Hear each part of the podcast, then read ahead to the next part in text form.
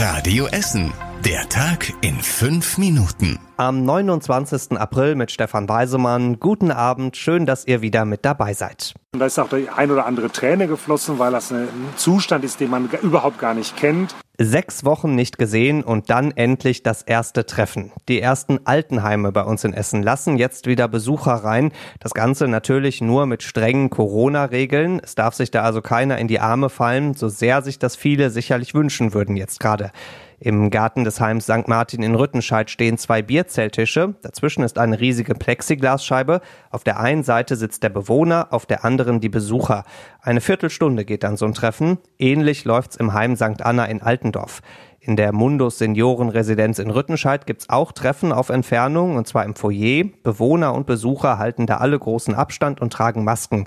Wenn das alles weiter so gut klappt, folgen bald weitere Altenheime bei uns in Essen. Auch die prüfen schon ähnliche Ideen. Für viele dürfte es dann die schönste Viertelstunde der letzten Wochen werden.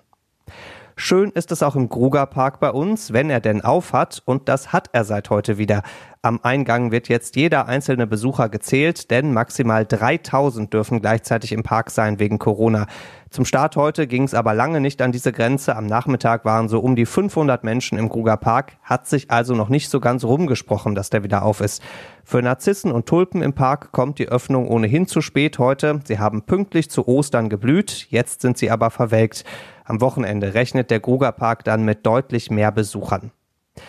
Gewinner in der Corona-Krise gibt's wenige, aber die Essener Keller und Dachböden gehören ganz sicher mit dazu.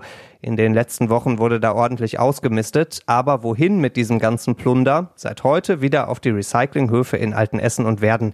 Die nehmen seit heute wieder Sperrmüll, Elektroschrott und Altmetall an, auch Hausmüll, allerdings nur in den speziellen grauen Säcken der Entsorgungsbetriebe. Die Regeln sind sehr streng auf den Höfen, kurz anhalten, schnell ausladen und sofort weiterfahren, das Ganze mit Mundschutz natürlich. Unter anderem alte Fahrräder und alte Grills sind heute im blauen Container in Werden gelandet und ganz viele leere Kartons von großen Internethändlern, auch Gewinner der Corona-Krise. Lass uns endlich rausgehen, das Radio aufdrehen, das wird unser Tag, wenn wir endlich aufstehen. Na, habt das erkannt? Ist ein Text von der Band Seed. Aufstehen heißt das Lied. Seed können allerdings erstmal liegen bleiben. Eigentlich sollte es Ende August zwei sehr fette Konzerte bei uns am Baldeneysee geben. Hübsches Ding wäre das gewesen, jeweils 20.000 Zuschauer am See. Aber wegen Corona wird das dieses Jahr nix. Dafür aber nächstes Jahr, denn seit heute ist raus, die Konzerte von Seed werden auf Anfang September im nächsten Jahr verschoben. Dann wird eben dann der Baldeneysee zum dicken B. Auch DJ David Getter rückt mit seinem Mischpult ein Jahr später an. Die Karten für die Konzerte am Seaside Beach bleiben aber weiter gültig und wir nehmen einfach das Positive daraus. So ist die Vorfreude noch ein Jahr länger. Und das war überregional wichtig. Wir sind einer Krise ausgesetzt von nie gekanntem Ausmaß, aber wir sind ihr nicht wehrlos ausgeliefert. Arbeitsminister Heil ist optimistisch, trotz der Horrorzahlen, die er heute vorgestellt hat. Mehrere Millionen Deutsche sind wegen Corona in Kurzarbeit. Das bricht alle Rekorde, sagt er. Dazu kommen rund 370.000 neue Arbeitslose geschätzt in den nächsten Monaten.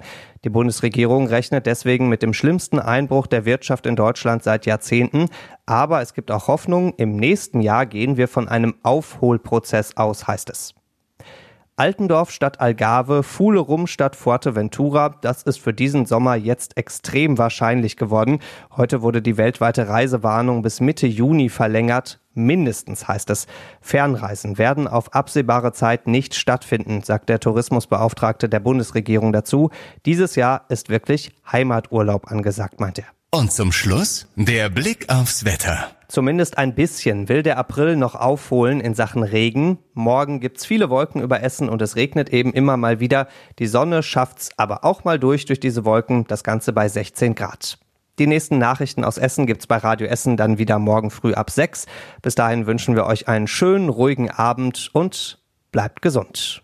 Das war der Tag in fünf Minuten. Diesen und alle weiteren Radio Essen Podcasts findet ihr auf radioessen.de und überall da, wo es Podcasts gibt.